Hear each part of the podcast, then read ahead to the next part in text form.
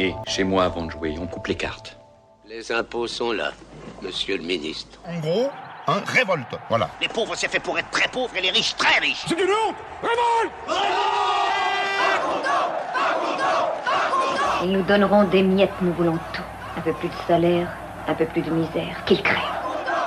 Cette colère, je la ressens comme juste à bien des égards. Et elle peut être notre chance. Je vous ai compris Combien on a gagné? Je comprends pas très bien ta question. T'as perdu, il me semble. L'ambiguïté lui sert de stratégie. Il y a un tricheur à cette table. Bon, ben révolte Julie Lemazier, bonjour. Bonjour. Vous êtes euh, chercheuse en sciences politiques à l'Université de Paris 1 Panthéon-Sorbonne et référente euh, pour Sud Éducation du groupe Contre la sélection. Euh, alors, on est très heureux de vous recevoir sur les ondes de Radio Campus Tours. Nous sommes dans les locaux de Radio Campus Paris qu'on remercie.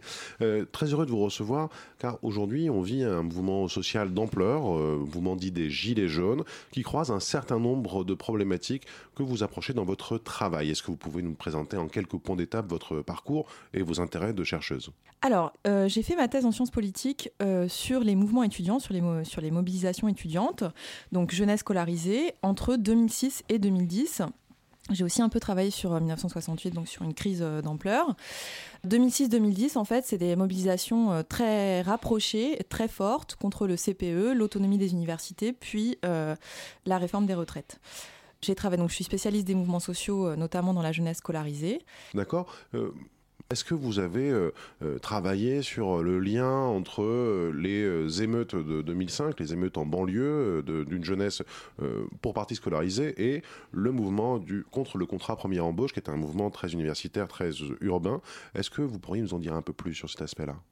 Oui, alors évidemment, ça, ça fait partie des, des- occurrences en fait de, rencontres ratées entre différentes parties de, euh, de la société euh, française et notamment de la jeunesse. En fait, le lien est très fort puisque euh, le contrat première embauche est en fait une réponse du gouvernement aux émeutes de 2005. C'est-à-dire, il y a les émeutes de 2005, et la conclusion du gouvernement, c'est de dire, il y a une partie de la jeunesse qui a du mal à accéder à l'emploi, euh, donc on va permettre qu'elle soit plus facilement employable en faisant un contrat euh, très très très précaire. Sauf que le paradoxe, c'est que ceux qui se mobilisent en fait contre, contre le contrat première embauche, ce sont pas forcément les mêmes. C'est parfois les mêmes, hein, mais c'est pas majoritairement les mêmes que ceux qui se mobilisent euh, au moment des émeutes de 2005, puisque c'est en fait la jeunesse scolarisée, étudiante, dans les lycées, euh, notamment généraux, etc. Donc finalement, ils luttent contre une réforme qui a été, faite pour une autre jeunesse, avec la difficulté de euh, réussir à construire la jeunesse comme tout unifié, alors que évidemment elle est traversée par des clivages de classe, des clivages culturels, enfin de capital culturel, etc. Au- Autre question, euh, vous avez parlé donc de ce, continuum de mouvements sociaux de 2006 à 2010. Euh, dans euh, l'analyse qui a pu en être faite, le mouvement de 2006 était un mouvement qui était en effet porté par la jeunesse scolarisée, quand le mouvement de 2009 a vu de nouveaux acteurs entrer dans le mouvement, tels que les enseignants-chercheurs, les professeurs. Est-ce que vous pourriez nous parler des différences entre ces deux mouvements, le mouvement contre, le, contre la première embauche et le mouvement contre la- l'autonomie des universités? Alors, la différence, en fait, elle se construit euh, d'année en année. C'est-à-dire qu'il y a le mouvement contre le, CPE qui est euh, à la fois porté par la jeunesse scolarisée, mais également par les syndicats de salariés euh, ponctuellement sur des manifestations euh, espacées. Puis, en fait, survient l'élection de Nicolas Sarkozy et euh, la mise en place d'une loi qui, en fait, est analysée comme un début de privatisation des universités, d'autonomie des universités, de mise en concurrence des universités entre elles et de gestion de la pénurie, en fait, parce qu'on on les rend autonomes, mais on leur donne pas de moyens pour fonctionner. Et en fait, contre cette réforme, tout de suite, à la rentrée euh, 2007, les étudiants se mobilisent. Il y a euh, une grande partie euh, des universités qui sont touchées par un mouvement de grève, qui est né- néanmoins moins fort que celui du CPE.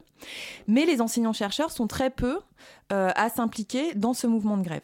Et donc, il faut attendre 2009, quand des décrets d'application en fait euh, de la loi sont, euh, sont mis en place, qui les touchent directement, qui touchent en fait à la fois au statut des enseignants-chercheurs et aux conditions de recrutement des enseignants du secondaire et du primaire, pour que les enseignants-chercheurs, pour le coup, soient à l'initiative d'une mobilisation d'ampleur. hein. C'est la coordination nationale des universités qui vote euh, le fait que le 2 février, l'université s'arrête, donc carrément une grève générale dans les universités. Sauf que, évidemment, les, rapports, le travail en fait qui existe entre les différentes catégories à l'université vont se retraduire dans le mouvement puisque on a des intérêts divergents entre les différents groupes professionnels, que ce soit les enseignants-chercheurs, les personnels biatos et les étudiants qui, en fait, bah, disent aux enseignants-chercheurs on veut bien lutter sur vos revendications euh, euh, concernant votre statut, mais en fait, nous, on, lutte depuis deux ans sur le retrait de l'ensemble de la loi. Donc il y a eu énormément de débats, de conflits, de redéfinitions, y compris en fait des rapports d'autorité entre ceux qui avaient l'expérience militante c'est-à-dire les étudiants et les enseignants-chercheurs qui avaient l'autorité professorale, mais pas forcément euh, l'expérience de syndicalisme, de lutte collective, etc.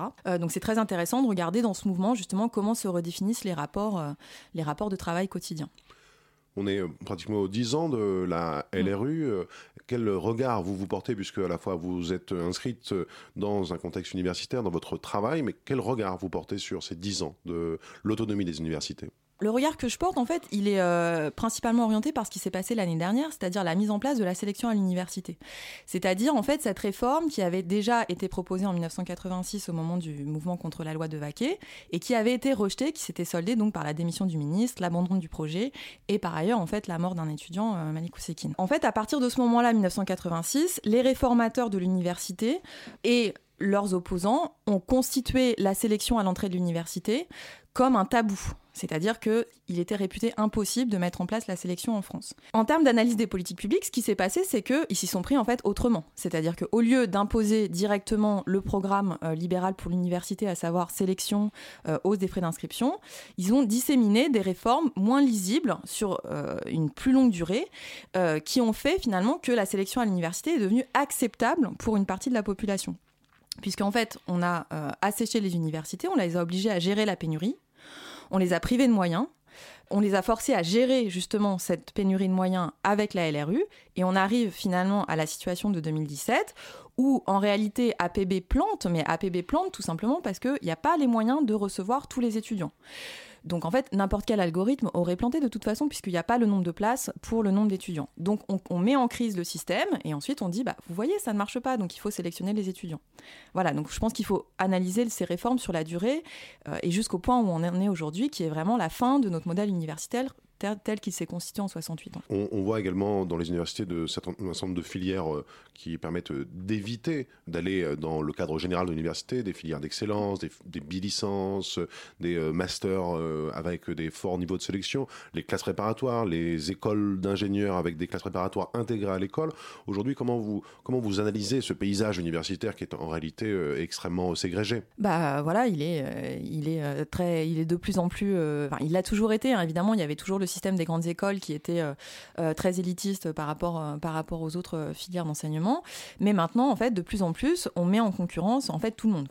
On, met en concurrence les enseignants-chercheurs entre eux, les composantes pour obtenir des financements, les étudiants pour entrer à l'université et les, finalement les formations entre elles qui ne deviennent plus des formations qui permettent d'avoir un diplôme national, mais la formation de telle université plus réputée que celle d'une autre, etc. C'est une mise en concurrence généralisée qui euh, en termes pédagogiques, n'a pas forcément euh, énormément de fécondité. il n'a jamais été démontré que la mise en concurrence permette à des jeunes de davantage s'épanouir dans leurs études. La hausse des, frais d'inscription pour les étudiants étrangers euh, a été annoncée avec une augmentation substantielle. un certain nombre de critiques s'élèvent contre ceux qui justement s'opposent à cette réforme en disant mais écoutez, on voit pourquoi un étudiant chinois ou américain ne paierait pas 2000, 3000 euros pour être scolarisé en France quand euh, les étudiants français, eux, quand ils sont scolarisés aux États-Unis ou en Chine, payent des frais d'inscription beaucoup plus élevés. Qu'est-ce que vous leur répondez? Alors, je leur réponds que, euh, enfin, nous leur répondons que, euh, que ça dépend du modèle d'éducation qu'on veut. En fait, il se trouve que dans la Constitution française, le droit à l'éducation, c'est un droit pour tous. Et si c'est un droit pour tous, il doit par conséquent être gratuit. Donc en réalité, on ne voit pas pourquoi, enfin c'est discriminatoire tout simplement, on ne voit pas pourquoi si les études sont payées par les étudiants qui ont la nationalité un certain montant, ils ne seraient pas payés de la même façon par les autres étudiants. Ça, c'est la première chose. Et la deuxième chose, c'est que euh, en réalité, on commence par les étudiants étrangers euh, sous prétexte que ce serait plus acceptable par l'opinion.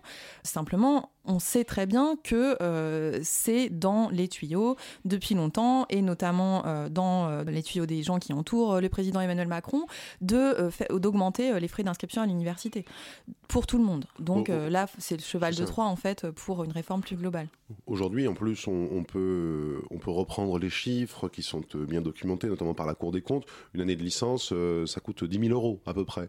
Donc en effet, augmenter les frais d'inscription à 2 000, 3 000 euros euh, ne parviendra de toute manière pas à, couvrir l'ensemble des, dépenses euh, engagées par cela.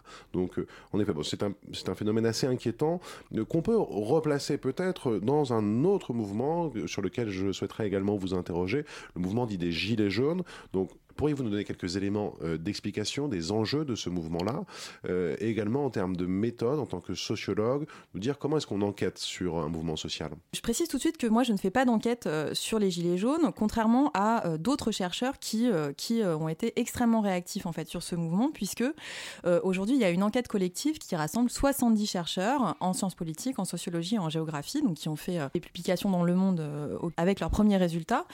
Donc si quelqu'un euh, doutait euh, de l'utilité des sciences sociales, elle est totalement démontrée puisqu'on voit bien que euh, les chercheurs sont capables de se repositionner sur un objet nouveau de façon extrêmement rapide, de façon à apporter des éléments pour le débat public, de façon également extrêmement rapide. Donc cette enquête, encore une fois, à laquelle je ne participe pas, donc je m'appuie en fait sur euh, ce qui a été euh, pour l'instant publié, c'est le travail euh, habituel qu'on fait en tant que chercheur, c'est-à-dire qu'il y a un appel qui a été lancé par des collègues de Bordeaux et auquel ont répondu 70 chercheurs qui sont répartis en fait sur toute la France et qui mobilisent en fait leur savoir-faire, donc que ce soit des questionnaires, des observations participantes, des analyses lexicométriques des contenus qui sont diffusés sur les réseaux sociaux et des contenus qui sont créés par la presse à propos des Gilets jaunes. Et en fait, en confrontant toutes ces méthodes, on arrive déjà à avoir des premiers éléments euh, sur ce mouvement social euh, inédit, en fait, en grande part, puisque concernant des populations qui étaient de plus en plus éloignées de la politique. C'est intéressant, sans doute, de, rapprocher votre travail sur le CPE, la délibération, les assemblées générales, puisque je crois que c'était, ça faisait partie de votre thèse, c'était le cœur de, de votre démonstration, et la manière dont se mobilisent les Gilets jaunes. Est-ce qu'il y a des phénomènes délibératifs? Est-ce qu'il y a des votes qui sont organisés sur les ronds-points? Euh, au niveau des blocages Est-ce que vous pourriez nous, en parler de ce que vous avez lu, bien évidemment Oui, de ce que j'ai lu, de ce que j'ai vu également euh, dans les médias ou de ce que j'ai suivi euh, par ailleurs. En réalité, évidemment, toute la question de ce mouvement social, c'est est-ce qu'il s'agit d'un mouvement sans organisation, ce qui serait extrêmement euh, rare en fait en sociologie des mouvements sociaux On sait que le rôle des organisations pour initier en fait les mouvements sociaux est décisif. Euh, ici, il n'y a pas euh, d'organisation. Enfin, on le sait, il y, a, une très grande attention des gilets jaunes pour éviter de se faire entre guillemets récupérer par des organisations. Et donc, ça s'est passé principalement sur les réseaux sociaux ou sur la base de réseaux de sociabilité existants, notamment dans les zones rurales. Alors, pour autant, est-ce que évidemment, pour tenir un mois, il faut évidemment qu'ils s'organisent et de ce point de vue-là, le moyen d'action qui est choisi est tout à fait révélateur, puisqu'en fait, quand on occupe un endroit, bah forcément, en fait, on discute. Donc, euh, il est euh, bien évident qu'il y a des délibérations informelles qui se sont mises en place et que petit à petit, le mouvement des Gilets jaunes s'est organisé en fait tout simplement sur les ronds-points, sur les barrages, avec des sociabilités qui se sont euh, organisées autour de ça.